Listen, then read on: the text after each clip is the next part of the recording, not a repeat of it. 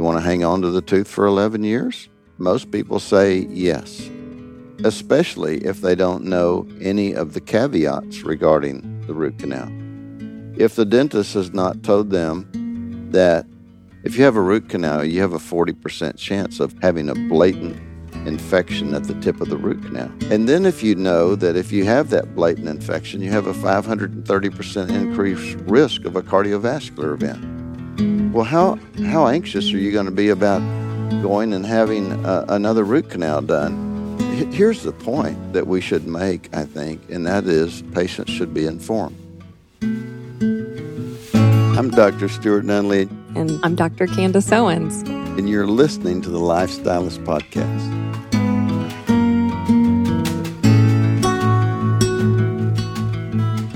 Due to popular demand, I finally managed to get a solid episode in that is focused on dental health. Now, this is such an important topic and one that I've wanted to revisit for years since I published my first episode a few years back with my former dentist, Dr. David Villarreal, on episode 35.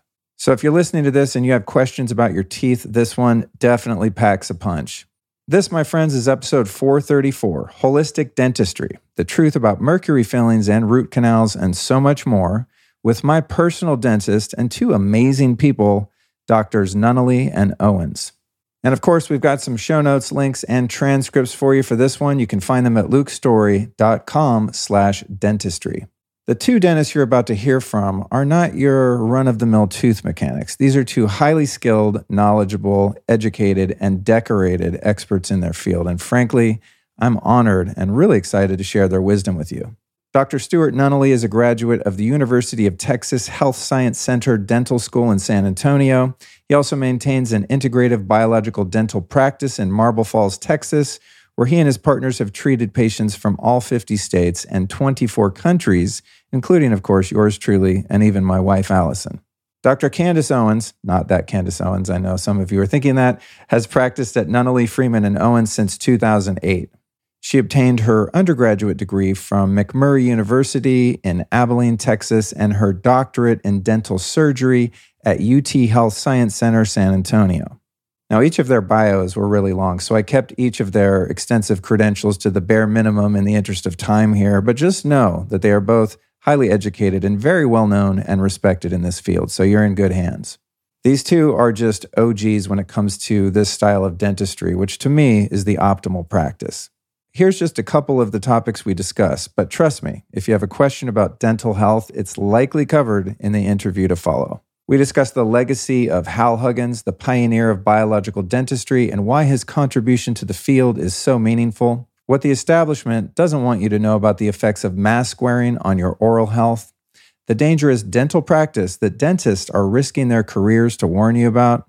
Mercury fillings and the proper way to remove them. Why indigenous people have no need to remove their wisdom teeth, and some tips on nutrition that makes that possible what to do if your dentist suggests a root canal or extraction, the importance of biocompatible dental materials and the various types of implants, jawbone cavitations and how they can lead to other serious health issues, why fluoride is horrible for your teeth, safe teeth whitening, solutions for receding gums, smart hygiene practices, and why you might want to check for microbes under your gums, and so much more. Now, before we kick this thing off, I want to take a moment to invite you to sign up for my newsletter because in this age of censorship and internet instability, the newsletter is the most secure way for me to stay in touch with you and to ensure that each and every Tuesday you get notified of new episodes with complete links to audio, video, and written transcripts for every single episode of the Lifestylist podcast.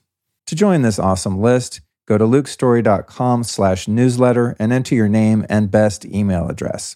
Again, that's lukestorey.com slash newsletter. And by the way, I really value your trust as a listener and will keep your email private and do my very best to only send emails when they are related to this podcast or something else I feel is important to share with you. Now, I personally highly dislike getting over emailed, so I'm very mindful not to do that to you. All right, get that bright and beautiful smile of yours ready to get the real deal download on all things biological and holistic dentistry with two of the top dentists in the world, Doctors Nunnally and Owens. Enjoy the show and make sure to share it far and wide. All right, welcome to the show, you two. Thank you. It's it's Great. lovely to see you when my Mm. mouth is not open under a bunch of lights. I'm not someone that's particularly scared of dentists, but I wouldn't say that it's my most comfortable, uh, you know, experience. So Mhm. I'm so stoked, and I was so happy to move here to uh, outside of Austin, Texas, and figure out after hearing about your practice for so Mhm. long that you were like 40 minutes away from here in Marble Falls. I was like, hot damn, man! I thought we only had weird stuff like this in California. No, it's it's it's so good to have you. You know, we've we, we feel like we've almost become the epicenter for people moving from California. So uh, we're we're we feel like we're in good company having you here. Awesome. Thank Yeah. you. Well, I first, I think, found out about you uh, from uh, Nadine Artemis, a friend and a former couple time guest on the show. And you seem to have uh, created this, this practice here in Texas, which before all of us moved to Austin, I would say Marble Falls is relatively remote. But from what I understand, you guys for a very long time have had people traveling literally from all over the world to come seek treatment with you. Is that correct?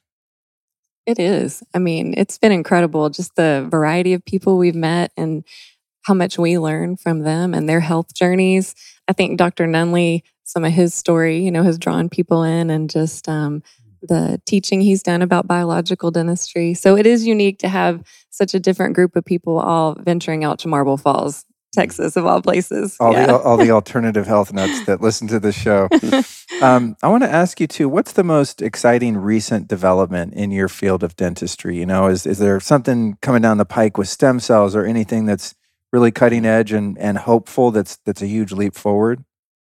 You know, I think uh, yeah, I do think stem cells um, offer a tremendous future for dentistry because we're hopeful at some point we'll be regenerating teeth. And so, what a what a thrill that would be to grow your own tooth back from your own stem cells. And uh, so that research has been um, hot on the stove for some time, and I thought we'd be doing it by now. Unfortunately, there have been some real glitches. It's you, you can grow other tissues, but it turns out that a tooth is more complex than you would think. And so, uh, and yet, I still think there will come a time when we when we do regrow teeth, and um, you know that's that's one of those things in the future. But even now, there's so many wonderful things that we are able to do that we couldn't do a few years ago, especially through various various imaging techniques, where we can image um, the jaws from every angle. That's a beautiful thing, and also to be able to image things. Um, whereas we used to take old old fashioned photographs, now we image through these fabulous um, machines that will reproduce reproduce teeth and jaws so accurately for us so that we can plan very very accurately how we're going to reposition someone's jaw and the impact that has on their facial structure. So those things are fun. I, I would say right now is a hot time in dentistry for materials and new new techniques. It's it's really a fabulous time. It's what one of the many things that keeps me stimulated and enjoying dentistry. Yeah, I I'm looking forward to the day when you can regrow teeth. I mean, you guys have seen the condition of my teeth, and out of out of any category of my physical health, I would say that's probably the weakest and one that I have the most regret about in terms of not listening to my elders when I was young. Mhm. Oh, take care. Of your, I mean, I always brushed my teeth, but I didn't go for checkups often enough. And Mhm. if my dentist, for example, recommended, um, at one point, one of them recommended I get a night guard, and this was just like this, you know, Korean dentistry spot down down from my apartment when I lived in that neighborhood, and he- it was going to be like seven hundred fifty dollars. And I and I thought they were trying to scam me because I, I just went there for teeth cleaning, but I went to more holistic dentist for other work. I was like, ah, I don't need that. And then you know, within a few years, of course, had worn out my teeth, and everyone said, "Why didn't you use a night guard? You could have prevented all this." so I'm kind of holding out for you know the stem cells or some sort of AI robotic thing that can help you grow teeth. But if you did it wrong, though, what if you know what if the tooth started like growing out the side of your gum and poking out of your cheek? So not something we want to mess with. Um, to give people a platform here, what's the basic um, you know the fundamental difference between uh, holistic or biological dentistry versus what we'd call traditional dentistry? What are what are a couple of the fundamentals that that make them different? Mm-hmm. Yeah, I think really the most defining thing is that we really emphasize listening to the patient and spending the time to hear truly what their health journey has been and what their experience with dentistry has been because I think a lot of times, um, and it can happen in a in a more traditional environment, but it's difficult because you you have to have that a, a real value for the fact that if you're not engaging with the patient and hearing what their experiences have been, then you're not going to really know how to help them achieve what their goals are. So it's not often in a dental visit that you have your dentist or your hygienist say, "Hey, Luke, what are your goals? You know, what do you what do you want to accomplish today? Are you interested in?" Having the health of your mouth influence the full body wellness, you know, that you want to achieve? Um, are you, have you read some of these articles about microbiome in the mouth and, you know, how that can influence the rest of uh, your wellness? So it's, I think it's just more that we don't draw a line here and say that everything happening here in the head and neck is mechanical. We're going to, you know, save these teeth at all costs. This is all interconnected, whether you want to talk about meridians or you just want to talk about the fact that, um, from a microbe standpoint or infection standpoint, we're connected. Um, that would probably be the biggest mm-hmm. differentiator, wouldn't you say, Dr. Nunnally? I think so. And mm-hmm. then, of course, we pay real close attention to what materials we use because uh, for years, dentistry, in my opinion, has been remiss about using materials that can have a real impact systemically. And so we're careful about that. We don't want to um, restore someone's tooth only to have it be a contributor to their systemic illness. So we watch that very, very carefully. And you know, there are labs, there are two labs that I know of in the world that can measure someone's serum against virtually every known dental material so that we can make sure that we're not doing something that's going to be harmful to their systemic health. Awesome. Mm-hmm. Two great answers. I think that really sums it up nicely. Because mm-hmm. I think in traditional or allopathic medicine in general, it, it has a tendency to be very um, reductionist and mm-hmm. mechanistic, mm-hmm. right? There's mm-hmm. there's not this inner relationship between everything going on in your body, mm.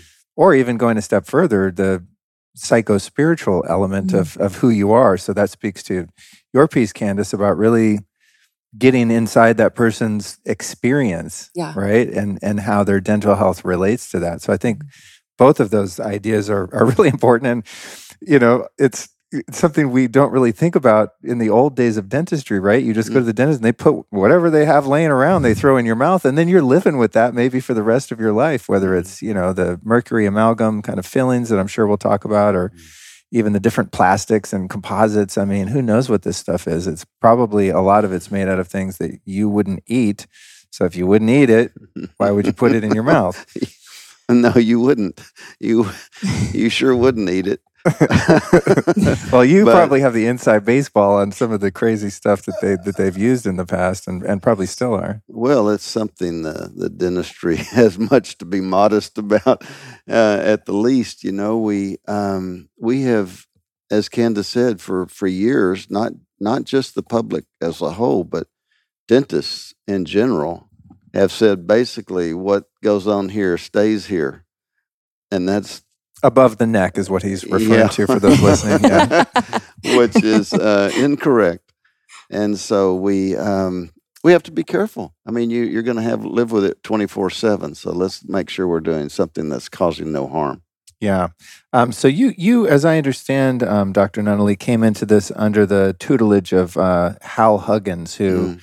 from my understanding, is seemingly the the godfather of this area of dentistry. Perhaps either or both of you could illuminate, um, you know, his importance mm. in this field and, and who he was. It's a name that you hear around a lot. I don't know that hmm. much about him, but it might be interesting as a starting point, like, you know, who the who the pioneers were, and maybe there were others that I'm unaware of. Sure. Well, even before him, there was Weston Price, who was a fabulous researcher. He was a dentist, but a fabulous researcher who brought to light many of the things that we consider so important today. And and um, Weston Price, unfortunately, was also uh, shunned by the dental world. And uh, really, up until recently, much of his research has been, uh, I think, research that's just been set aside, and no one is ever in their dental training encouraged to read Weston Price's research, although it's some of the most fabulous research ever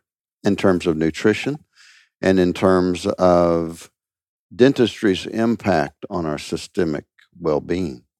So, Weston was um, long before Hal Huggins, but Hal Huggins became familiar with his work and could hardly believe it himself. And Hal was a brilliant man.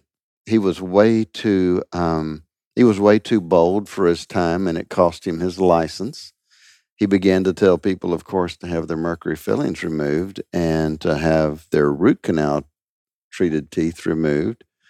And he sort of brought to light this whole idea of cavitations, which are residual infections after having teeth removed. He raised all of these questions about dentistry and about the way it had been practiced for years.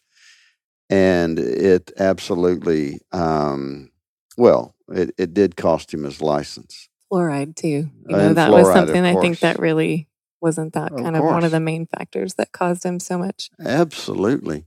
And, you know, he just wasn't going to back down from anybody. So uh, I, I met Hal because I got sick myself 20 years ago. A friend of mine said, We thought I had ALS. It turns out I had mercury toxicity. I said, and my friend says, Well, why don't you go see Hal Huggins? I didn't know Hal Huggins from Adam, but I had uh, I had read a little bit of his work and I was intrigued by it and I had a background in biochemistry. I thought, well, I am going to call him. And uh, I'll never forget. The, I called him. I got him on the phone. I said, Dr. Huggins, you don't know me, uh, but I'm a Texas dentist. It looks like I've got ALS. Would you mind seeing me? He said, Well, I'll be in Montreal in three days. Can you meet me there? So at that time, he was seeing patients in Montreal and Puerto Vallarta. And he and I, I loved the time that I spent with him, the 10 days in Montreal, and we became dear friends. And I learned so much from Hal Huggins. I, I had a, a master's in nutrition, and he turned my world upside down in terms of nutritional principles. Uh, there's so much that he he uh, taught and sowed into me that um, it wasn't long, and I began to help him in Montreal with his patients. And then he got tired of being in the cold. So he came to Texas to our office for eight years. Oh, really? Yes. Oh, cool. They came uh, once a quarter, brought very sick patients, always people who had all sorts of systemic illnesses. And we would do the dentistry, and then he would oversee the rest of their chemistries and so forth. So we uh, we're very fond of Hal Huggins. You know, he and to the moment he died, he was always controversial, and um, but we learned much, and even those things, um, Luke, that I would question about Hal, uh, I have to say they've come to be the truth. Uh, he, I really feel like he was, and he was on a quest for the truth. Mm-hmm. There was no question about it. He would change it in a heartbeat if he realized that the data did not support, uh, good scientific data did not support his stance. But he wasn't going to back down from a bulldog if uh, he believed that he was on the truth.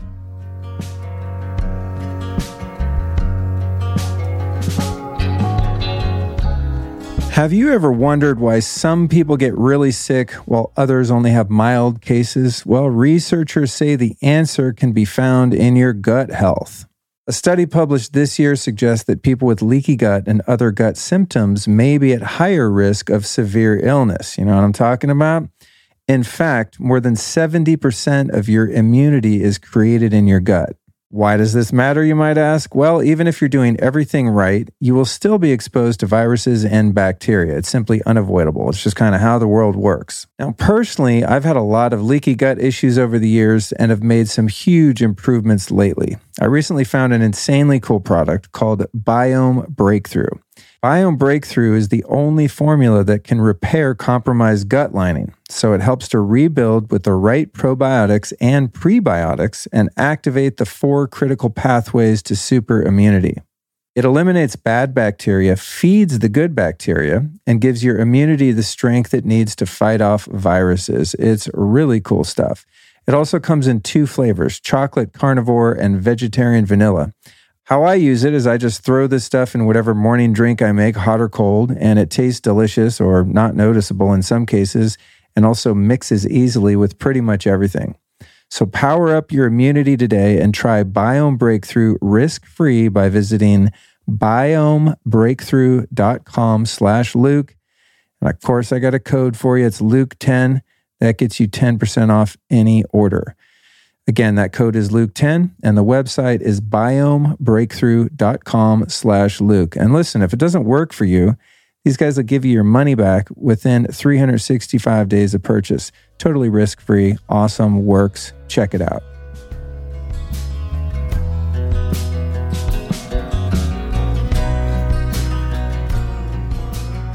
Well, it's it's crazy that, and you brought up fluoride, but it's crazy that we live in a society and and in a system where it's even debatable, let alone cause someone to lose their license for questioning why we wouldn't advise putting mercury and fluoride into someone's bodies. I mean, these are two of the most toxic chemicals on the planet, you know, maybe below the the spectrum of radioactive materials. You know, I mean, this is really, really bad stuff. So it's just mm. it's crazy. And I remember years ago, I think when I first started exploring this area of dentistry, was it not quite common that people would lose their licenses just for speaking out against those two things? Yeah, I mean, it was a bit before my time, but right at the time, this will be my 15th year with Dr. Nunnally and Dr. Freeman. It was it was kind of a leap, you know, because he had to sit me down and say some of the things that we know to be true, we have to be very careful how we share those with patients so that we can continue to do that and help them. And so it was kind of mind blowing for me, you know, just coming out of dental school because I was like, wow, this is this is really interesting. There's more going on here, you know, than mm-hmm. just the study of dentistry and medicine. It's some some complicated uh, layers of history. You know, even when he was talking about Weston Price, I think that was a time when you can correct me, Dr. Nelly, but there was a division, you know, amongst dentists. He started to realize that he was not comfortable with doing root canals because of some of the evidence that he was finding in his research. And then you had another group of dentists that were like, well, this is a way for people who can afford it to keep their teeth. And we're going to kind of ignore the some of this inconvenient research and it caused this split. Mm-hmm. And I think it, it still exists, you know, now and uh, in this time, you've got a group of dentists who we we find out year after year that more and more of Weston Price's research gets validated. You know, with um, I was telling Dr. Nunnally at our weekly meeting that I just read the uh, Breath book, Nestor's book. I think maybe you read it as well. I've, I've heard about it. I haven't read yeah. it yet. Yeah. And so in the book, there's a couple of times where he talks about uh, anthropologically, you know, studying skulls and facial development and ancestral diet that Weston Price's research gets validated now. So people are interested in it again. So it'll be interesting to see what conventional dentistry's responses to that. You know, right. now that you've got some orthodontists and other research scientists going, oh, okay, maybe there's something to this. The whole factor X thing, you know, mm-hmm. with Weston Price, mm-hmm. it came out that that was K2. Mm-hmm.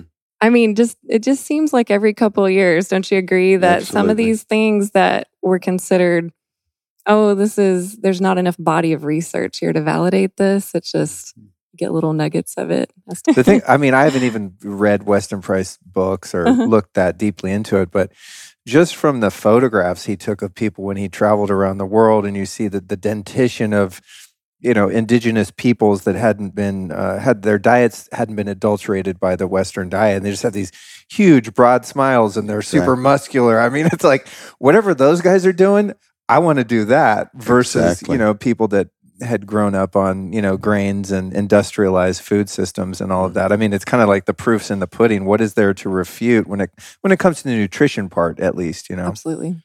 Well, and and you know, uh, we still see that today. We see these children who come from well, for example, we see we've seen many many Amish children over the years who have been fed um, who have been fed these beautiful diets that their ancestors were raised on, unadulterated by the typical American uh, fast food and so forth. They have these robust skeletons and beautiful jaws. They can accommodate all of their teeth. Um, and I've been on, and Candice too, on many mission trips to various parts of the world where um, you'll see you'll see children who have been on their indigenous diet and their parents. They accommodate all their teeth. They're perfectly aligned. An orthodontist is not even known in that part of the world. And as soon as they get off of that diet within one generation they have rampant dental decay and they have no room for all 32 teeth now they can barely squeeze 28 in. And it's it's still today, if we had to say, what's the one thing that creates the greatest issues for our dentists? It's it's nutrition, it's lifestyle, and um, if you want to really get back to the basics and have healthy children, you get them back onto an ancestral diet and keep them off the traditional American diet, and you'll before you know it you'll have your a robustly healthy child yeah, give it a couple generations well yeah. it's funny you know i was thinking about when i was prepping the notes for this interview i was trying to recollect back to when my teeth went south because when i was a kid um, I, I, never had any cavities i didn't have braces i had perfect teeth right um, i did have it was recommended that i had a couple wisdom teeth removed so maybe mm. i wasn't ancestral enough to have a jaw big enough to accommodate mm. all of my teeth but when I became a vegetarian, which was a, a roughly 10 year period or so, uh, my teeth all rotted out of my head. you know, so I, I, wasn't eating meat. I wasn't getting, you know, the B vitamins, no K2. I mean, I wasn't vegan, so maybe I ate some mm. cheese sometimes, but I certainly, certainly wasn't eating tons of grass fed butter or natto or, you know, any of the, I don't know, just any foods that are, that are rich in that. And looking back, there's definitely a correlation between that period of how I chose to eat with you know good intentions, of course. But I, I mean, my teeth just went south so fast. Well, that's a, and that's exactly what Weston Price said, and it's what Hal Huggins preached. In fact, Hal would never settle on a particular diet for for anyone or on a a diet that was a fad diet because he says you can't determine anyone's nutrition until you look at their chemistry and until you look at their ancestry. And over the years, I looked at hundreds and hundreds of chemistries, blood, hair, and urine chemistries with him. And when we would, for example, let's say we had an Asian patient who came in who had decided that they were going to eat lots of meat.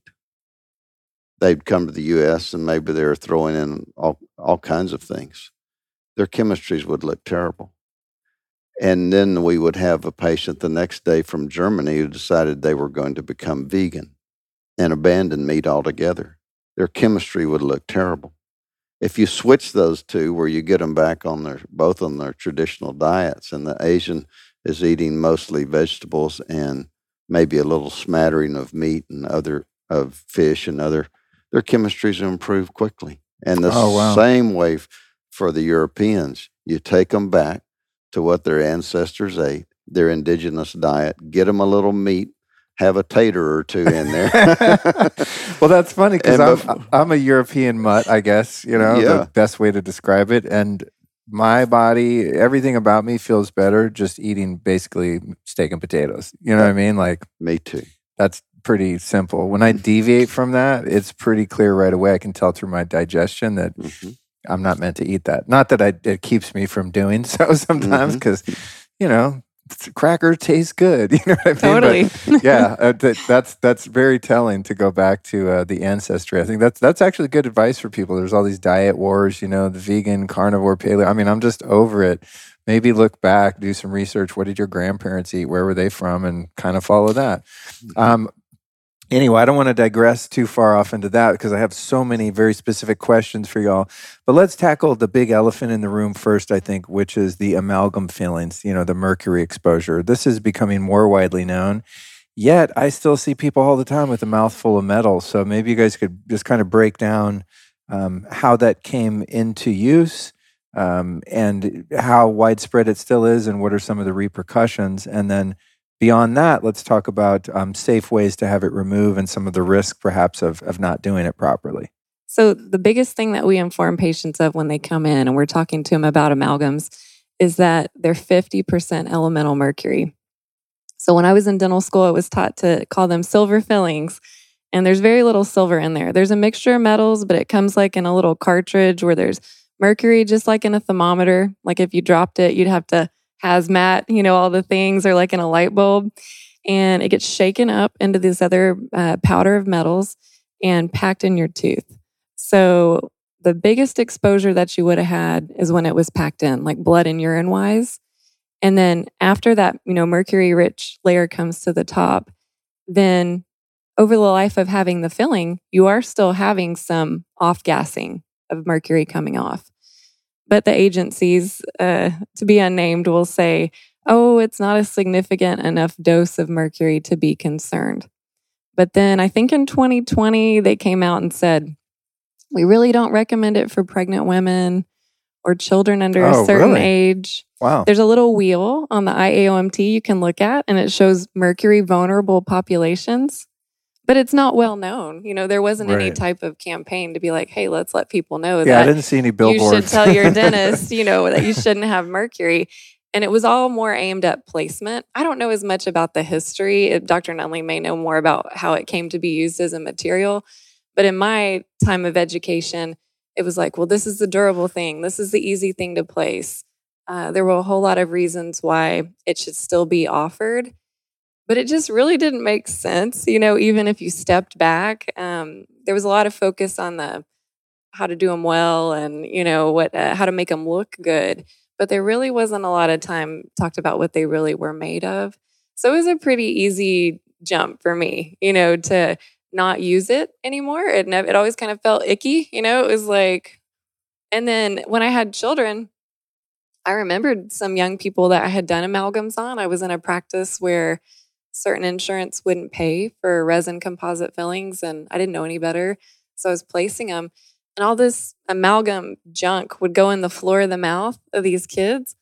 Well, that's where I give my kids homeopathy, and you know, it's a very vascular area. It really made me kind of sick. You know, it was like I had these people, I was putting all this mercury junk in the floor of their mouth. I'm sure it was going in their bloodstream and probably even in their lungs, you know, inhaling some of that. So it just to me, I don't think there's any place for it in dentistry with some of the more biocompatible and structurally awesome materials that we have.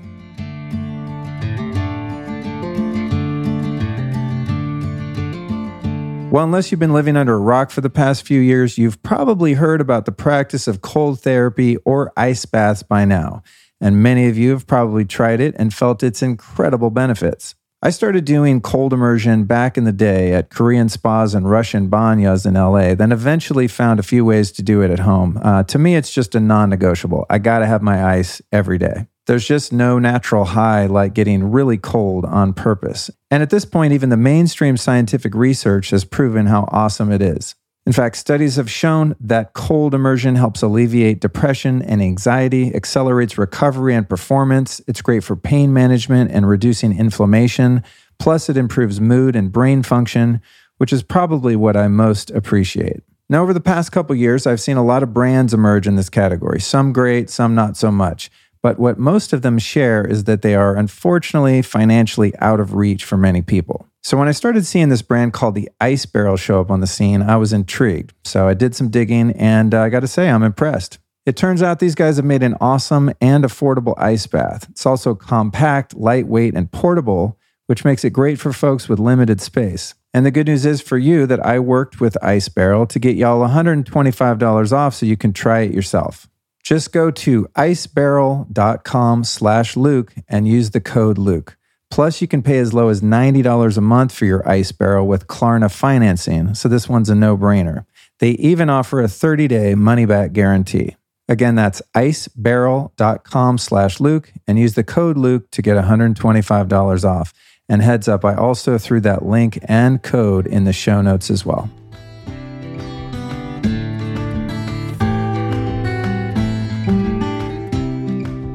Is it safe to say that anyone who opens their mouth and has fillings that are metal are that type, or, or any of them that are kind of silver colored, you know, a different amalgam of metals and don't have mercury, or is that just universally what's used?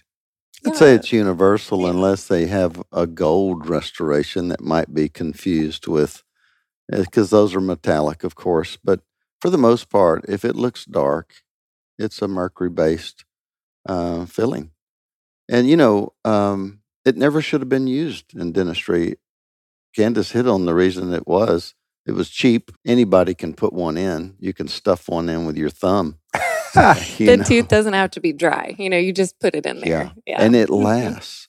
It lasts and lasts. It'll last until the last microgram of mercury falls The out in the whole thing because the mercury is what kind of It'll holds probably it last together. longer than most of the people who have them in their mouth, sadly. Probably. Not to be morbid, but I, I mean. Well, that's right.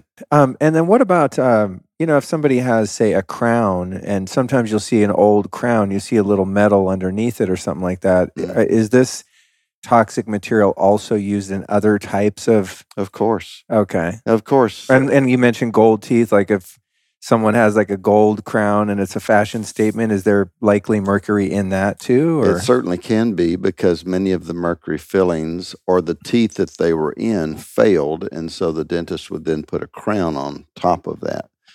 Oftentimes using not only the tooth, but the mercury filling as a base for for something to for the crown to sit Ah, on. okay, kind of an anchor then to put the white Mhm. colored, you know, Yeah. faux tooth on. Or you know, you can get you can get just about everything dentistry has to offer in one tooth if you're really after it. you can get a you can get a, a mercury filling and a gold crown and you might even the tooth might die and then you might have a root canal through the gold crown you, so you can have a tooth with a mercury filling a crown and a root canal all at one time and maybe you even put a little stainless steel post in there to make sure it's really a trifecta of failure. yeah you're a walking Toxicity battery. Oh, God. trifecta. Oh, there that's you so go. brutal. Well, something else about the metal, and, and I totally don't know if there's any validity to this idea, but I've always been opposed to having any metal in my body because I understand how it acts as an antenna for radio frequencies. I remember you guys probably, maybe at least Dr. Nunnally's old enough to remember. I don't know about you, but if your TV wasn't getting reception, you just add more metal, you know, tinfoil and stuff onto the antenna. And I thought about that one time and I thought, huh, you know, if we're even wearing metal jewelry, you know, some would say would uh, cause this to happen. In fact, one person I interviewed, Jack Kruse, he looked at me and I used to have these two gold earrings. And he said, "Man, you know how conductive gold is?" I said, "So what?" He goes, "Dude, your brain is a wa- you're a walking antenna for cell towers." Yeah. And he's a he's a brain surgeon, so I you know I took that to have some validity, but I continue to wear them until I recently lost one of them, and I didn't want to wear one in here anyway, do you think there there's any risk of you know having metal in your mouth for for that particular issue, or we absolutely. Okay. because we can measure those currents Oh, no kidding. we can measure them those are galvanic currents okay. They're very, very well known in the literature. And we know they're disruptive to those natural currents that are running through us through every meridian in our body. Those currents are disruptive and they're many-fold higher than the currents, for example, that our brain or our heart run on. In fact, we measure these in microamps. Our brain runs on nanoamps. So we're about a thousand-fold higher with these currents in the mouth than we are, for example, on our particular brain impulses. So it's not uncommon, Luke, to see patients, you know, who complain of, for example, seizure activity after they've had various forms of dentistry that have different metals. And then, then to have those removed and see the seizure activity go away. oh, interesting. Yeah. Okay. Mhm. Well, this was a bit later in my manuscript, but while we're on the topic of metals, I might as well just throw it in here. Uh, when I yeah, had a missing tooth for a number of years, and it became problematic because I wore down all my teeth on the other side because I could only chew on one side. Uh, so I, it took me years to actually get it done because of the expense and just the trauma involved in that type of surgery. But I didn't want to put a titanium, you know, post in my jaw basically, and so I was waiting for the uh, what's it called, Sir, Sir, Zirconia. Zirconia. Zirconia, yeah. I was waiting for that and then finally got that. And Dr. Villarreal, who's been on the show way, way back, a another biological dentist in California. He said, "Well, let's send you to uh, this bioenergetics type guy that had some device, and it's kind of like muscle testing, but with a device, basically." And and we tested the titanium, and it, it did in fact cause a reaction, and so we went with the zirconia. And uh, you know, I, I haven't perceived any problems, but would would the implant, you know, the metals used in implant be an issue in terms of of that, or anything else in your biochemistry or your body's electrical system? Yes. So both.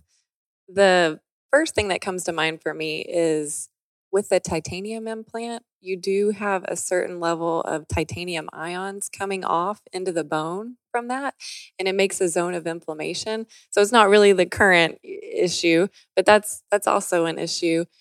We definitely encourage our patients if they're able to. They're we work with a great implant placing doctor, and there's typically three options there's titanium, there's zirconia, and then there's one that's a hybrid of the two. It's got zirconia on the outside and t- titanium in the core.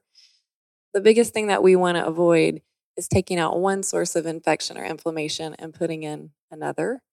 So there are many people that a titanium implant is not appropriate for them. Having that zone of inflammation, if they're on the connective tissue disease spectrum, like our fibromyalgia patients, our RA patients, anybody that's really struggling with body inflammation, we don't want them to have that. And then two, we know, and I'm not a good muscle tester, but people who do that and we who we really trust, they'll without without fail, they will say that the titanium implants disrupt those normal channels of communication. And so um, we avoid titanium implants. And um, we think patients do much better with zirconia.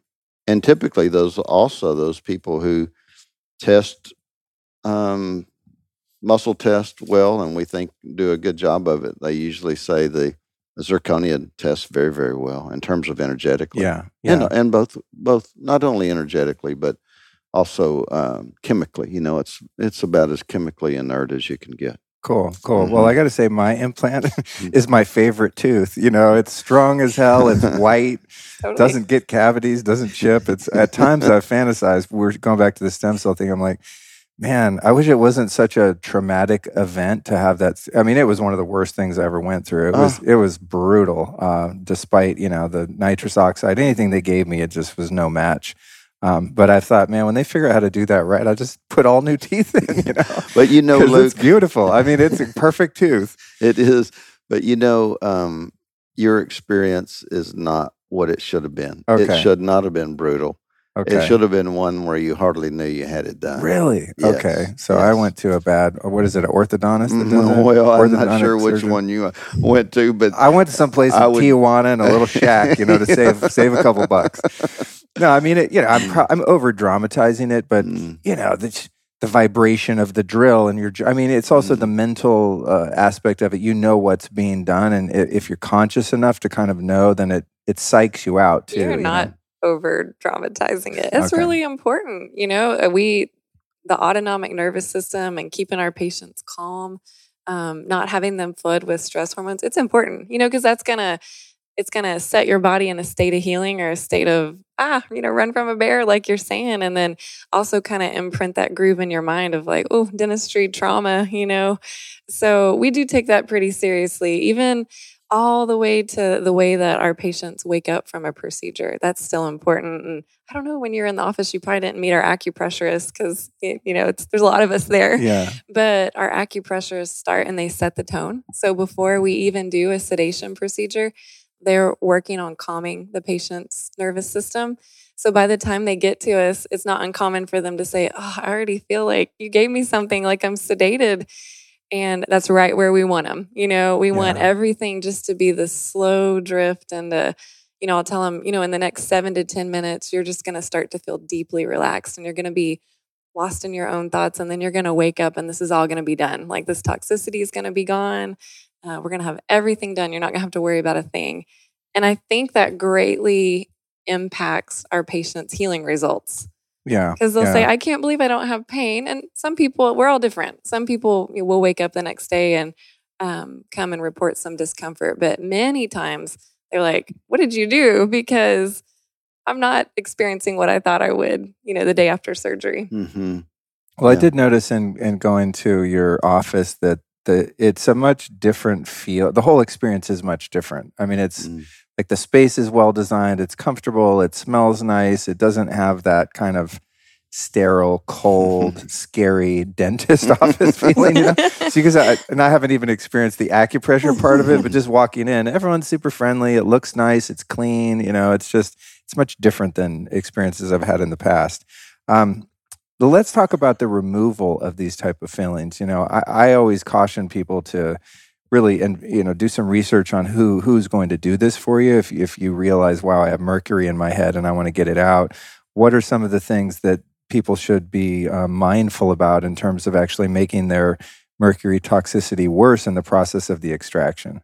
Well, um, I'm going to really just cut cut right to the the chase here because there's a protocol that's been developed to to remove these properly, and it's very well established now, and it is published on IAOMT website. IAOMT standing for for the International Academy of Oral Medicine and Toxicology, and they use the acronym SMART to stand for Safe Mercury Amalgam Removal Technique.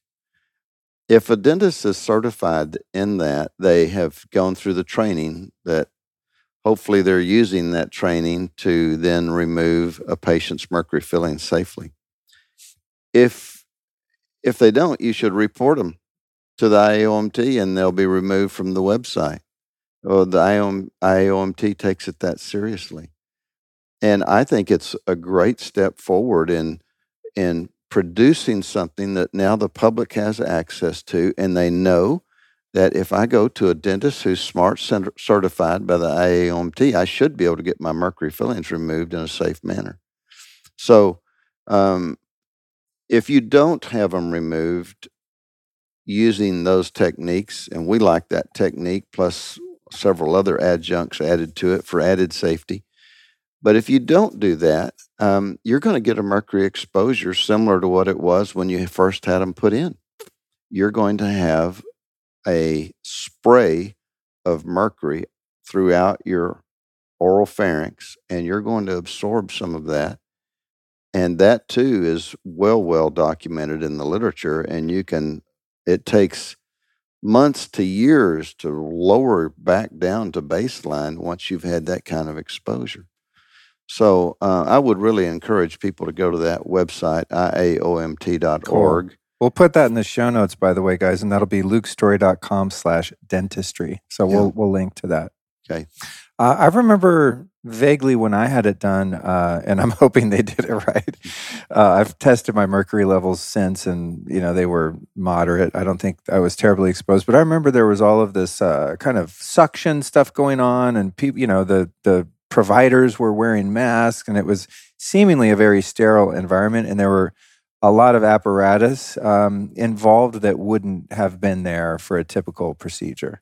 You know, so is is there some kind of you know suction to make sure that it's not getting into the air? What are what are a couple of things that a dentist would use if they're following that protocol? Absolutely. It'll be listed on there. And I think it's more than 20 different protective points, but we can kind of start with the patient. So we cover their hair. We use a rubber dam and many times a suction device underneath that. Rubber dam's like the stretchy thing. It kind of looks like gloves and you pop it over the glove material, you pop it over the tooth. So only the tooth is sticking out that has the mercury.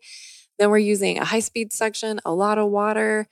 The patient's covered to where none of their skin can get some of that splash of mercury. The providers also have their hair covered. They have on um, protective gowns. We- Hazmat suits. Yeah. I, I warn people when we sedate them. I'm like, okay, if you wake up and you think you've been abducted by aliens, no, you know, it's like we have all this stuff on. We wear respirators similar. It's like a painter would wear. right, right. That's what I recall. Yeah. There's something up here, you know, by your face that kind of looks like a elephant's uh, trunk, and it's a extra suction device for the air.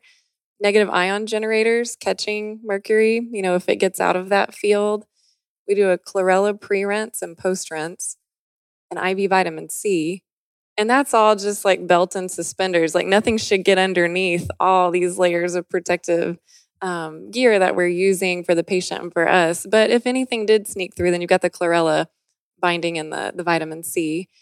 And then we also are protecting the environment because, you know, we've Mm. got kids and grandkids. We don't want this junk going into the water and then into the soil and into our food. So we separate it out of the water, dispose of all the amalgam laden material properly. Right, Yeah. right. Yeah, Cool, we you know we literally it's hard to believe, Luke, but you know when we take these fragments out of the out of the mouth and we um we we have a collection of them. Some of them are so big they you know they don't go into our suction and where we retrieve them from there, but they're little chunks, and so they're put into a a glass container, sealed, and then we have someone with a hazmat license come pick that up. Wow. But um, today, if you went to Chicago and walked into the American Dental Association and said, "Hey, what do you? How do you feel about mercury fillings?" They'd say, "Well, you have our blessing." It's hard to believe. So you can put it in the teeth, but you can't put it into the wastewater. Right. That's crazy. So and you're allowed to put it in someone's mouth, but if you remove them, you can't just throw them in the in the garbage Oh, no. outside No. of the, outside of your oh no, So- that, that that has to be carried off by a hazmat. Oh, dude. Yeah. What a crazy world. I Yeah. love having this show just because Yeah. I'm always just shocked by how insane human beings are. We're just the weirdest creatures. we are.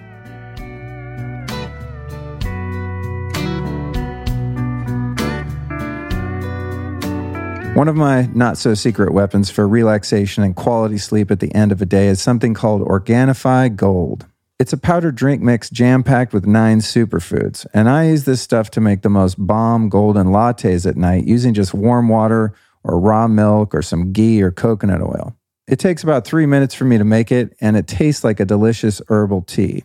But it also packs a powerful punch when it comes to improving sleep without making me feel groggy the next morning, which is awesome. Here's what's in it turmeric, an ancient root that's been used for over 4,000 years to promote a healthy response to occasional aches and pains. It's also a potent antioxidant and antiviral to aid in boosting immunity.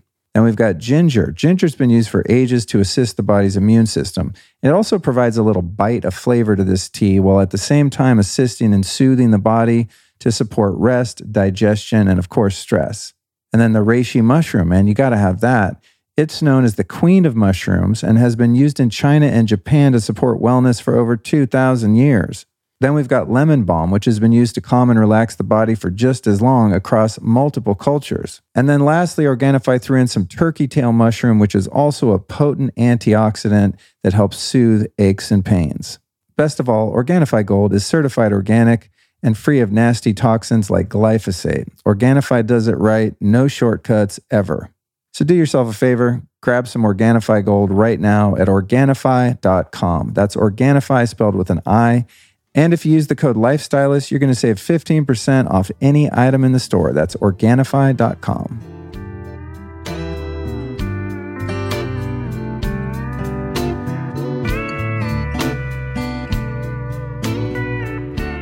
Then, when it comes to the uh, microbiome of the mouth, I did have one kind of niche question as we go into that. Um, and that is what effects did, did you see during this whole masking charade? Were, were people having any different experiences in terms of their dental hygiene as a result of wearing these, you know, masks for two weeks at a time and pulling them out of their purse when they were supposed to wear one, et cetera?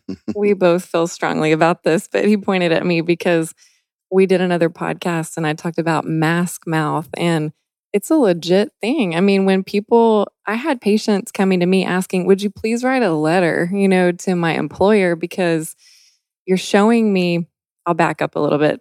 When you come to our office to have a hygiene visit, we take a sample of your plaque and we put it on a slide and we put it under a phase contrast microscope. So you can actually see what's going on with the whole little world of microbiome critters, you know, around your your teeth. And we would have patients who their slide looked one way, they were doing the same home care, you know, they'd be water picking, taking great care of their teeth. They had to wear a mask for work reasons. They would come, they had gingival inflammation, the microbiome was totally unhealthy, disrupted. And the thing that's just so frustrating about that is if you have it can make you more prone to pneumonia. It can make you more prone to upper respiratory problems. So, just like you were saying, it's this funky mask in the bottom of your purse, and you know, you put it on and you're breathing your own air. It's so disruptive. I know that's like a big, big brush explanation, but mm-hmm. we saw it in the microbiome. And then it was really frustrating because we just know how important having an imbalance there at the at the tooth and gum level, it does affect your lungs and your digestion. Yeah. So right, not good. Yeah. No, no, uh, no doubt that um, masking was was a uh, was a terrible error in the whole treatment of the of the uh, disease, and we got to see it firsthand through the microbiome of patients' mouths and this uh, inflammation that amped up, and you basically were breathing through your own little uh, petri dish. And um, so, uh, yeah, you know, to analyze one of those masks, it's literally crawling with bacteria. And uh, of course, it's not crawling with viruses because the viruses dash through it like it's nothing, and it is nothing to a virus. Like a mosquito through a chain link fence. Exactly. Yes. oh, and another thought too it encourages mouth breathing, you know, because your nose is a bit. I notice whenever I wear a mask clinically, I'm breathing through my mouth more. Like, we do not want that at all. You know, we want nasal breathing. Mm-hmm. And so, even that alone, I think it can mess with your nitric oxide production at the base of your tongue. It was just a whole cast. We probably don't even know all yeah, of the. Yeah, I was just I was curious to see what what you found clinically mm-hmm. there. Um, speaking of the breath, you asked me a very interesting question at one point when I came in, and I was kind of whining about the sorry state of of my uh, my teeth in general. And I said, yeah, there was this one point where you know I just started getting all of these cavities. And you asked me, you said, well, do you have at that point did you have uh, uh, issues with heartburn? And I was like, yes. When I was a vegetarian, I was eating tons of grains, and I just had acid reflux all the time, and especially when I was sleeping. Why? Why did you ask me that? And what effect does acid reflux have on your teeth? Sure. So when you look at teeth a lot, you know, every day for many years, you start to notice patterns.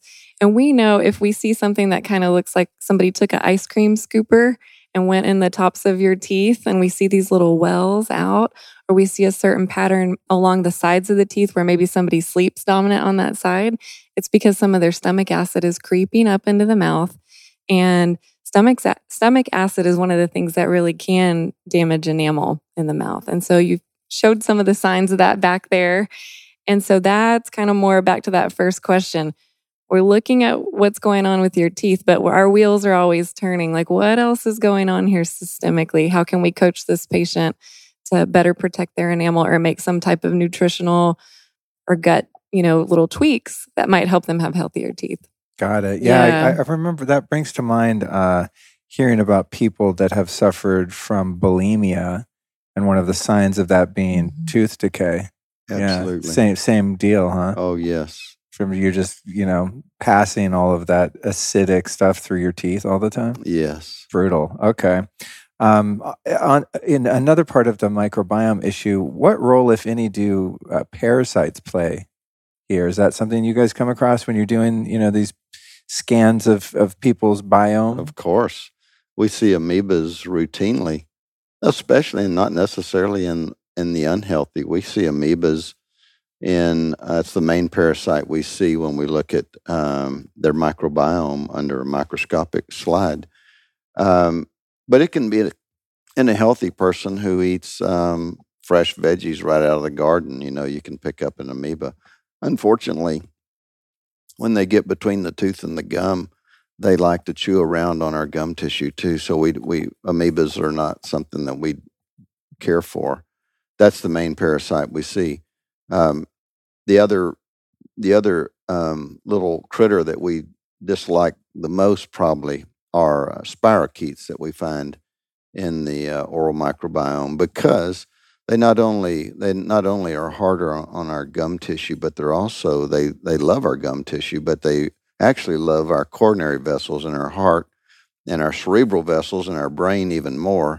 Really? So they're very well documented in the literature in terms of their their contribution to heart attack and stroke. Oh, so that reminds me that a, a, friend of mine had that scan done at your office and had the spirochete show up. And I think you guys recommended a, a water pick mm-hmm. with some peroxide or something. Uh, and I got to check with them to see if they followed up with that because I think it was like, ah, this is kind of a pain in the ass. This, what's the big deal, you know? Um, and just thinking about gum health, and I think their gums look fine, so they were like, eh, I don't know, it's that big of a deal. But that's that's very telling there.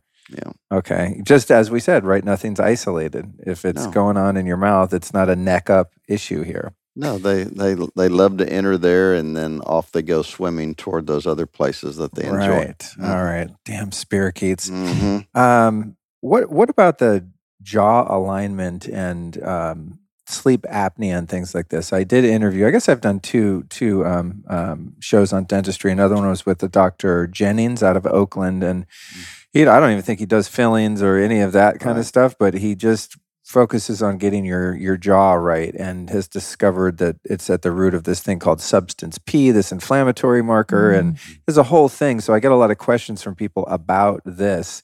Is that a part of your practice uh, at all of you know helping someone to actually get the shape of their their jaw back in alignment and and that whole piece?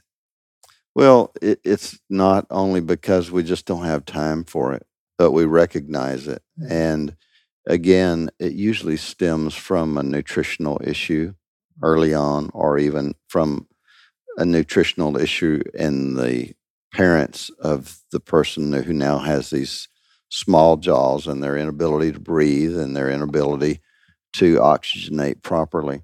So we recognize it, and the Dr. Jennings that you're talking about, who you interviewed, of course, is a, a leader in that. Oh, so you're familiar with him? Yes, okay. yes, absolutely.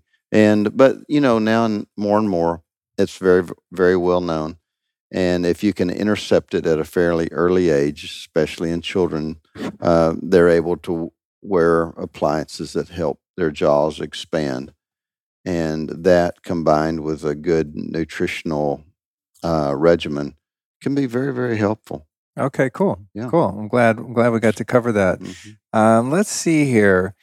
Going back to the nutrition piece, it seems that K2 is is one, is the thing that Weston Price was, you know, onto and it took some time for everyone to figure that out. Is there anything else specifically in terms of a supplementation that someone might be mindful of, like getting, I don't know, retinol from cod liver oil or, or any of these really key nutrients to dental health? We really love vitamin C.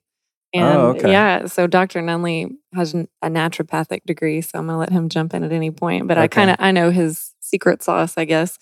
Um, so in terms of systemically vitamin C, vitamin C, you know, that's the big one. We give it an IV dose. We always encourage people to have it's going to sound redundant, but that ancestral diet of whole foods and getting food source, um, really good quality uh, calcium.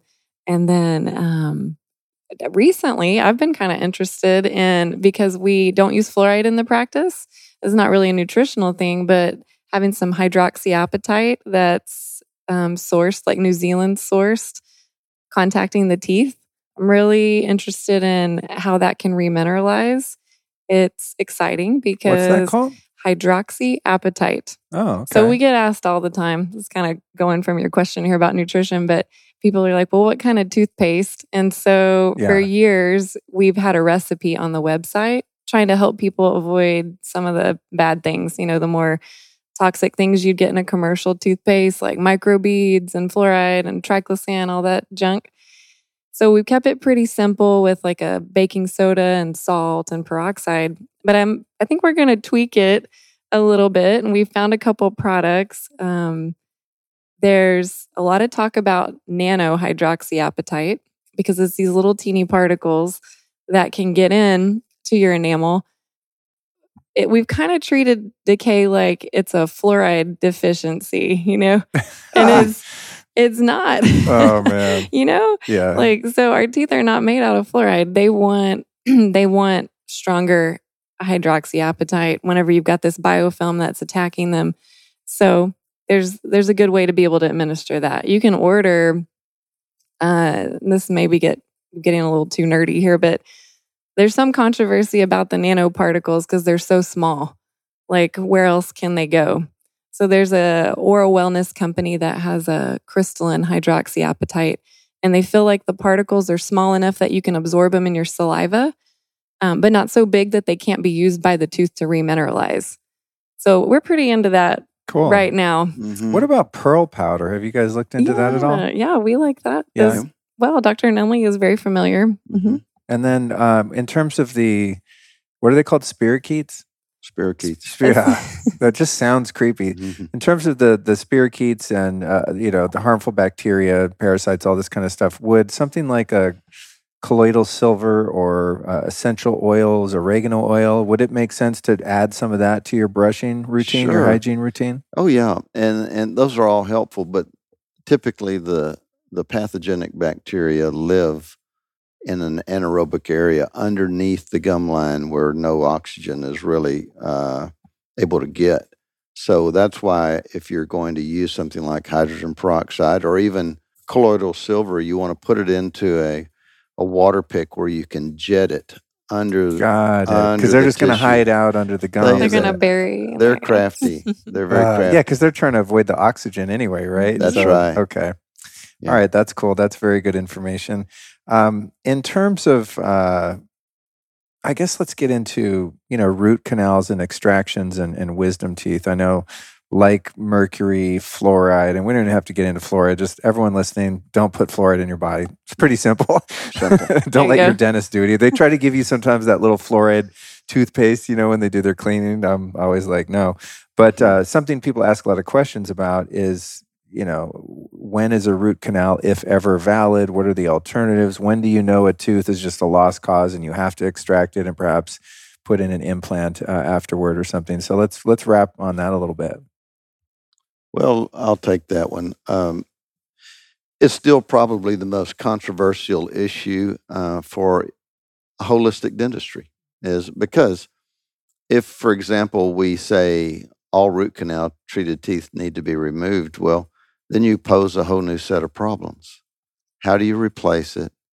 It's difficult to replace it um, the way God put it there in the first place. And even though you're very, very comfortable with your zirconia implant, some people are not. So, how do we and and not to mention the the cost and all the ways. I mean, we can replace teeth in a beautifully aesthetic manner, but the cost, the time, um, all are factors that we have to think about. So, and the good news is, um, good news and bad news. It's good news for most traditional dentists is that you can do a root canal, and the average life of a root, root canal in the United States is 11 years.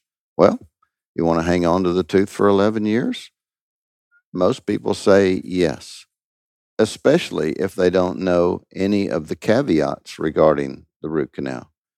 If the dentist has not told them that you have a 40% chance, or at least worldwide, 17 studies have indicated if you have a root canal, you have a 40% chance of have a, having a blatant infection at the tip of the root canal. The root canal may still sit there, but you have a 40% chance if you have a what's called a cone beam exam or CBCT exam done, there's a 40% chance in the 17 studies, thousands and thousands of patients around the world, 40% chance of that root canal having a blatant infection.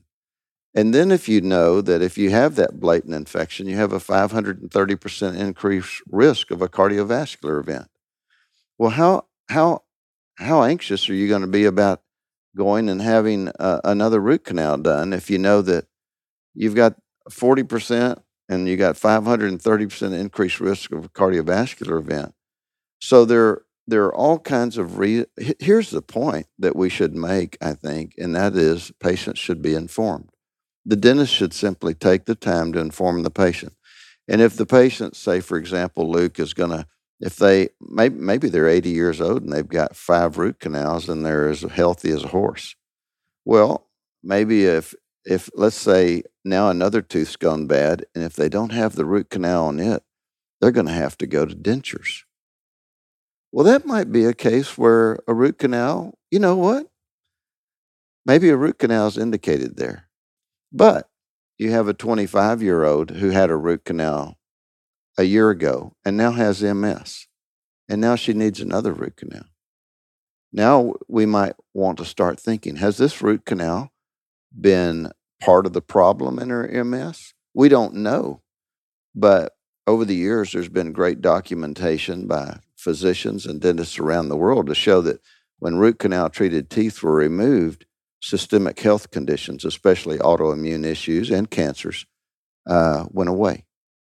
And so we're also individually, um, so individually gifted in terms of our immune systems and in terms of our um, health in general that we ha- it's a very individually based um, question for us. the The issue that for us is that most times physicians have referred their patients to us, encouraging us and the patient to have the root canal treated teeth removed because uh, they feel like it's compromising their systemic health. So, there, with the root canals, uh, uh, are there other issues uh, apart from cavitations, which which we can talk about in a moment? Because the the cavitation, as I understand it, I think I had a couple at one point, and I had them, you know, mm-hmm. cleared with ozone or whatever they did. Mm-hmm. But you have an infection then that's down in the jaw, right, which can turn systemic. Uh, so that would be one. Are there other implications to root canals, though? I think for the most part, you've hit on it. Um, a root canal treated tooth, by, defini- by definition, is dead and it's not sterile. So if you have bacteria in anything in your body with no way to deliver a blood supply to it to keep it in check, then you have those bacteria in a beautiful, warm, anaerobic environment. They're they're happy. They're very happy. they're thriving. They're very happy. They do thrive, and now uh, we know the toxins that are released from these. They're incredibly potent. They're not only deleterious to your immune system, but they're deleterious to your, well, certainly they're deleterious to your um, brain. And we, even though I'm thinking just now, as you asked me the question, I'm thinking of a, a new article that was just published that talks about the severity of depression being associated with uh-huh. root canal treated teeth. It's because the toxins have a uh, an affinity for neurological tissue. So we have to be very, very careful about root canal treated teeth. I think some people obviously seem to tolerate them fine, just some people can tolerate most anything. And when is a, a root canal typically encouraged? Is it, you know, you've you've had a tooth that's had a cavity and then it's been filled a couple times and, and it just keeps getting cavities and then it gets so deep that you kind of have no choice but to drill out into the roots and essentially kill the tooth? Is that kind of the, mm-hmm. the sequence of events that leads one to that conclusion? Sure. If you present with a tooth where the tooth decay has gotten to the nerve and any dentist can see, usually in 2D, they're checking. We like to look in 3D because that just gives us a little bit more information about what the pathology looks like, you know, down at the end of that root. But by the time the cavity gets to the pulp of the tooth and the tooth is dying or has died, you don't really have any choice. You can't just put a filling in there. So you have to make the decision are we going to root canal or extract? I think something that I see often is cracked teeth, you know, that um, someone will have a crack or they'll have a crown and it and it stresses the nerve of the tooth and then they end up with a root canal. And that's concerning for us because if there's a crack in the tooth, that's caused structural failure. The only way that root canals actually um, stay any semblance of uh, sealed is if it's sealed. And if you have a crack, then it's hard to understand how these really smart microbes are not just going to get in there and, and, like you said, thrive and make right. toxins and inhibit enzymes. And there's actual real research out there that supports that. Okay. So if you arrive at that destination with a problem tooth, you're really left with two options root canal or extraction. Yes. You are. That's your tooth is toast. Yeah. Okay. Is there a way to do a root canal properly? I know you guys use ozone, which I was really excited about because yeah. I love ozone for so many things. we do too. is there a way to do a root canal that ensures you don't get a, a cavitation in there? There's not a way to do one where you can ensure that the root canal is sterile. Okay. When there is, we will be back to doing root canals. Okay. Okay. Um, I'll add one caveat to that. What if what if we are able to get the root canal system sterile? What assurance do we have that it's going to stay sterile? Uh, okay. Once again, you have this dead entity, and we think of teeth as being solid as a rock. Well, they're hard, but they're still porous. Uh, under electron microscope, they look like honeycomb. Really? Yes. Wow. So the bacteria have ways to get in there, especially in the mouth. For Pete's sake, there are all kinds of ways they can. It's like getting on a I thirty five. Right. So even if you're properly sterilizing while the procedure of a root canal is being done, there's literally no guarantee that it's not going to become a problem later. There's not good research to show that six weeks, six months, a year from now, the root canal system would remain sterile if you could get it that way. Got it. There are there are some great there's one in particular, great endodontist, who I have a, a dear relationship with. She's in California, and she she just does such amazing work in the in that field of endodontics of root canals, and she's doing everything I think possible at the moment to try to get the root canal system sterile, and that is, and using ozone, of course. But uh, my challenge to her is we no one knows how long it's going to stay sterile if you ever get it that way. And to this point, unless it happened in the last few days, um, a root canal system cannot be sterilized. Okay. And then what about extractions? Uh, if if the root canal is not something that appeals to you, which I'm sure is going to be the case for many people listening, uh, so in my case, for example, I had the wisdom teeth were crowding my teeth, and so I got a couple of them extracted, and that's where I ended up years later having cavitations found. So mm-hmm. I'm assuming there's a, a more of a guarantee with a complete extraction to sterilize it at the site when the extraction's done, have the gum seal over it, and you, you should be good to go. Is that correct? Or do you still want to kind of Kinda. periodically check for cavitations under where an extraction took place sure. just to make sure that nothing's brewing in there?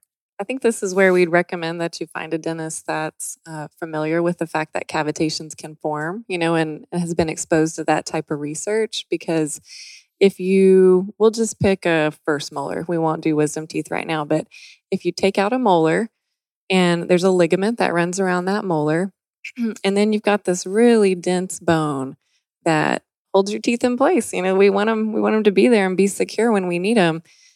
When the tooth is extracted, there are a couple things that need to happen to ensure that the patient's going to heal optimally.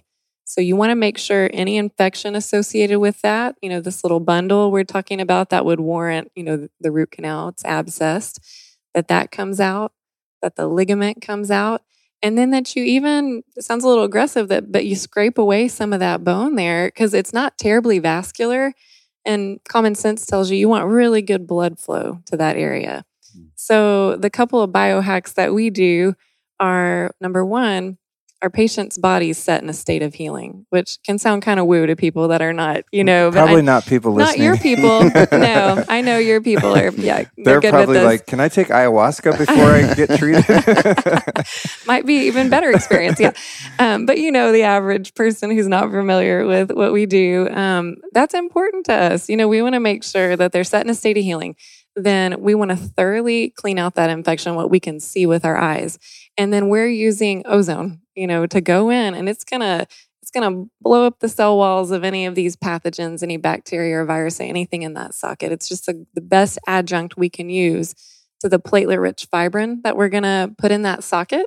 So we've stimulated it to bleed by, you know, getting it really cleaned out well. We've put the ozone in and we've cleaned it the best that we can. And then, right when our patient's going to sleep, we draw blood, we spin it in a centrifuge, we get that platelet rich fibrin layer, pull it out like in these kind of gel plugs. You can go on Instagram and see biodentists doing this all over the world. And we pack that in and we put a little suture over it. They're having a vitamin C drip and we've done everything that we can do with the technology we have today to ensure that that patient's going to heal. Cool. So you're using yeah. PRP. Yeah, it's a little different. Oh, yeah, okay. it's PR PRF. There's nothing added to it. It's just okay. purely spinning that blood. We throw those red blood cells to the end of the tube and we get that PRF layer. And then by putting that in there and suturing it, we're controlling the soft tissue is not just dumping in there and your breakfast and everything else, you know? Yeah. Um, because if if you're Get just a cornflake stuck in there. Mm. it's unfortunate. But uh, so it's just it's just the best we can do, you know, to help Yeah. you heal there and and not form a cavitation because you've gone to all this effort to not do a root canal. You want your body to be optimally well. So cool. yeah. Okay, cool. I got I got um, uh, many more questions. I'm going to get through as many as I can here. My question for you is: Has anyone figured out a way to whiten teeth without ruining your teeth? It's all kinds of you know blue light white things coming out now, and I haven't really kept up with it. But my teeth have grown quite yellow. I know many people's have. Is there anything that works that it is safe? Interestingly enough, the materials that are even used in Crest white strips, that's carbamide peroxide. As soon as it hits saliva, it converts to hydrogen peroxide. There's just a gel there that holds it in place. There, there's very little research to suggest um, that if you do it moderately, that you're going to harm the teeth long term.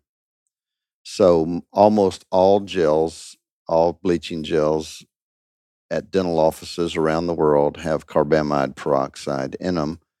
And the problem is, and the reason it gets a bad rap, and quite frankly, we didn't bleach people for years because we were concerned about are we going to are we going to cause problems down the road? Is that the gels, uh, the bleaching solution was too intense, and people would leave with very very sensitive teeth, which might occasionally lead to a tooth that goes south on us. So, all that being said, I think as long as a patient uses a bleach, a bleaching gel of 10%, maybe they go up to the 16% if they're not sensitive to, to the gel, then they'll be okay. Okay. So, I, I, I used to at one time believe mm, we should never bleach anybody's teeth. I've changed to believe for the most part it's safe. Okay. And then what about these blue light devices and things that I've seen lately? Is any validity to those? I used one last night. Somebody gave me, uh, our hygienist came back from a show and they had this like paint on product with the light. My husband was like, What's in your mouth? You know, it's like this strange thing. I don't really know how evidence based that is. Like, I, to me, it felt like it just set the gel. Um, Okay. so I don't know as much about that as I should, but uh, yeah, it's really a trend right now. You know, put the bleach on, put this light in. Sure, sure. So I felt Okay. more like it was setting the product than actually like doing something to the enamel. Okay. Yeah. So we need more research on that. uh, is tongue scraping legit and and critical to oral care? I think so. tongue scraping's Yeah. legit and some people have way too much plaque on their tongue and so just using a tongue scraper can be very effective Does that tongue scraper need to be copper? Does not Okay. And then what about oil pulling? This is another Yeah. popular one. Is this doing anything useful? Mhm. Yeah, it is. Absolutely. So we have tons of patients that oil pull uh, coconut oil typically. I think it's the, is it the lauric acid that's in there? There's Mm-hmm. a component that is antimicrobial, you know, and then of course it has ancient roots, uh, Ayurvedic medicine, but the mechanically pulling that oil through the sulcuses of the teeth, you're going to be pulling out some of those unfavorable microbiome critters. And then hopefully you're going to repopulate with more beneficial bacteria. So it's cleansing, anti inflammatory, helps with microbiome. Cool. Don't spit it in your sink. You'll clog your sink. that's really oh, that's funny. spit in the trash. Oh yes, that's funny. I was reminded the other day to not. Uh, I was reading something from I think our water company or something, and it was like don't don't flush uh, bacon grease down your sink. And I was like, oh, my because my wife Alice the other day like, make sure don't put that in the sink, and I didn't, you know, just to respect her. And I was like, who cares? so that's a real thing, putting fat into your plumbing. Okay, Yes. that's good. Um, what about gum recession? Is there anything that we can do about that?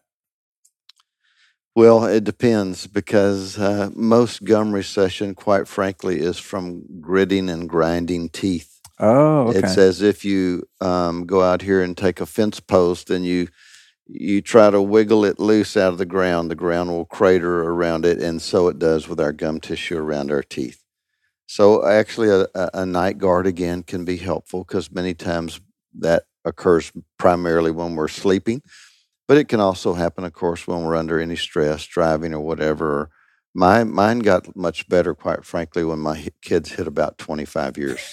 Less stress in your life. yeah. That's funny. What about Mhm. those little uh, sticker, you know, kind of stickers they put up in between your gum and and uh, and tooth? Do those have any positive effect on getting your gums to drop back down? No, Okay.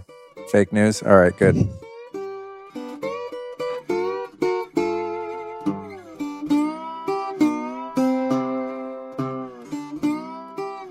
The show you're listening to would not be possible without the support from our friends over at Super Speciosa. These guys make an incredible line of Kratom products. If you're not familiar with Kratom, and I'd be surprised if you weren't because I talk about it quite a bit on the show, it's an all natural herb related to the coffee plant that has been used in Thailand and other South Asian countries for centuries. It helps energize your mind while at the same time relaxing your body. It's really an incredible plant medicine. And Super Speciosa only has one ingredient pure kratom leaf. And the issue with this herb is that there's a lot of really shady characters selling it online and gas stations. You might even see it at a liquor store. And there are issues with contamination, such as heavy metals, molds, etc. These guys test for purity and they also select the very specific strains that are going to achieve the desired result, whether that's easing pain in your body, relaxing, chilling out, or even prepping for a workout. So, this is a great social lubricant for me and something that I've been using on a regular basis. And I've looked far and wide, trust me, to find great strains and also, as I said, to find a clean version of it. Now, if you're going to check this out and you're new to it, I would encourage you to try their signature Super Speciosa strain. It's the most popular, most well rounded, and also best selling. So if you're ready to check out some Kratom, here's what you do. Go to getsuperleaf.com slash Luke. And if you want to save 20%, use the code Luke at checkout to save 20% on your entire order. Again, that's getsuperleaf.com slash Luke.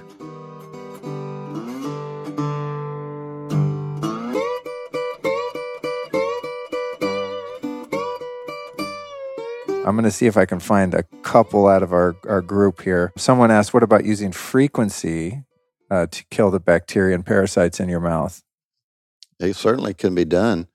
I'm not a I'm not real knowledgeable about it, but I'm very interested in it, especially with my naturopathic degree. We um, we we delve into that some, but I I, I know that. Uh, in fact, I just had this conversation uh, last night with a fabulous um, with a fabulous naturopath in Arizona who was talking about using various frequencies in dentistry. So I think that your um, your listeners should stay tuned. I think we'll have more information on that very Okay. soon. Yeah. Cool, cool. Yeah, I have Mhm. a bunch Good of frequency question. devices, you know, Rife type things Oh and yeah. stuff like that. So I'm definitely a believer in the ability of certain frequencies to render other biological organisms inert Exactly. right through resonance so it's i mean it's it's actually pretty scientifically grounded it's just it's It a matter of which devices are legitimate and which aren't and how do you know who who set the frequencies and how do they really know those are the right ones you know that's that's where it gets a little tricky Oh yes. um, we covered the gums ah someone asked why do we need to fill cavities in baby teeth thought that was Oh. interesting Yeah, sure. So we want to make sure we're filling them with something that's healthy for the child. And so I would say that's the majority of pediatric dentists are using white fillings. So go for that. But it's important our baby teeth hold the place to help guide the proper eruption of our adult teeth. And when we're talking about everything we can do to put our children at advantage for arch width and not having the jaw grow like down and back, you know, we want this forward jaw growth it would be a detriment to lose those baby teeth too soon. And it would Ah, also okay. be really distressing for a mom to like watch their child have an abscess as it crosses over, you know? I mean, that's I'm a mom, so it's like that'd be terrible. You just you don't want that to happen. So it would be worth filling them with a biocompatible material. Okay, cool. And then someone asked, why do I only see tartar buildup behind my four lower front teeth? Yeah, he's like, go for this one. Um, there's a salivary gland down there that has, there's a lot of minerals available in the saliva. And so most people, that's where they have most their tartar buildup. It just dumps those minerals there and they can easily calcify and turn into that hard tartar buildup, not the soft stuff, you know, you have after you have pizza or something like that and you go to bed without brushing your teeth. It's a it's a mineral buildup and everybody builds up just a little different. It is influenced by the microbiome, but it just has to do with that gland there. Okay, yeah. cool, cool. Uh, someone says, uh, "Is it true that if you have a healthy liver, you don't have to worry as much about a root canal?" If you have a healthy liver, you don't have to worry as much about anything. And the problem is, you know, our livers, especially in this country, are not typically that healthy. But the um, in in terms of root canal, I know of no published data that suggests that. I would say though, the liver is our chief detox organ. And so we want the liver and the kidneys uh, to be functioning well, and everything will do better. Uh, there's no there's no data though to suggest that a healthy liver is going to lead to less root canals. Okay, and then uh, last one here: Are crowns necessary? Do they decrease risk of infection in a cracked or damaged tooth? In a cracked tooth, that's symptomatic. Like it doesn't just look like there's cracks in it. That's where you have to really trust your dentist. You know, you want to find somebody that has the same philosophy that you have. Because if you got a symptomatic cracked tooth and it doesn't show up as abscessed, then we would recommend as conservative a crown as you could possibly do. And I know that's kind of upper level, but um, it could keep the tooth from cracking to a point that you end up losing it or have an abscess we always try to do the most conservative and the most biomimetic thing that we can do in our practice just because we don't have root canal, you know, in our back pocket to bail out anything that's a little overzealous, yeah. you know. So we're like, yeah. we want to keep these teeth alive. Well, I noticed yeah. your conservative approach having been to your office a number of times now. You know, I, I kind of admittedly walk in and I'm just like, fix them all, just do all the stuff. Not like I have the money to pay for that, but you know, and you guys, I think both of you independently said, you know, let's just wait. You're, I know you think your teeth are pretty shot, but they're they're hanging in there. Let's let's just see how it goes, you know. And so I, I appreciate that in the context of the statement that you just gave. But for someone who's overzealous, you know, I'm just like, ah, crown them all, you know. let's want pretty functional teeth again. But I, I think it's smart and maybe not great for your business model, though, for you guys to be so conservative. I know. Obviously, you're doing it right. You got people coming from all over the world to see you. Uh, well, thank you too so much mm. for you know not just being here today, but just for doing it right, man, and and moving the ball forward for people that are starting to become aware of this and creating you know an incredible practice that I personally experienced. And I'm I'm just glad you guys are here. Mm. I'm glad we're able to get the word out to people so they can get a greater understanding of this because we're really, as you know, coming out of the dark ages of dentistry. I mean, it's just shocking what we were doing just a few years ago, and, and many dentists in the world are still doing, you know. Mm-hmm. Um, so thank you for your commitment to, you know, the holistic approach. Uh, that said, for people that, that are uh, interested in traveling to Texas to come see you guys in Marble Falls, where do they find you and how does that happen? You can go online and you can find us at uh, Nunnally Freeman and Owens Healthy Smiles for Life. And the best thing to do is just get into contact with one of our treatment care coordinators, and then they'll just take it from there. Okay, yeah. cool. And then if someone is uh, elsewhere in the world or doesn't have the possibility of coming here to Texas, what's a, a couple key words or something they should look for if they're seeking out this type of approach to dentistry? I'd go to the IAOMT website, IAOMT.org, and there are dentists around the world now and physicians who are members of that society. And it doesn't necessarily assure you that you're going to have a completely holistic experience because people become members and don't necessarily become the learners that we all want. But I would say that's a great starting place. Okay. And then you could the your listeners could go and interview the dentist and see if they feel like it's a right fit. Got it. I think that's a great idea. I mean, even if you just got their perspective on some of the low hanging fruit, right? Yes. Mercury fillings, uh, use of fluoride, just willy nilly root canals, knowledge of cavitations, a lot of things we've covered here today. Exactly. Okay, cool. Awesome. Well, thank you guys so much. I know you got a patient to go take care of, so we'll let you out of here, but okay. appreciate you coming by today. Thank, thank you, you, Luke. Thank yeah, you. It was a privilege. Well, I hope this one addressed your many questions about dental health. I definitely did my best to cover every aspect of this complex topic in the time allotted. But if by chance I missed something, by all means let me know by responding to my next newsletter, and I'll throw your question in the queue for the next show I do on this very important topic. And next week, we've got another paradigm busting mega show for you with the legendary Dr. Christiane Northrup on episode 435, where we chat about things like medical freedom, injection protection, financial sovereignty, and how to save yourself and your sanity during this time of unbelievable change and upheaval. In closing, thank you so much for listening, and I can't wait to bring you another one next week. And if you found this episode valuable, I'd be ever so grateful if you shared it with a couple friends or perhaps even a social media post. Every one of your voices counts, trust me. So thank you for your support of the Lifestylist podcast.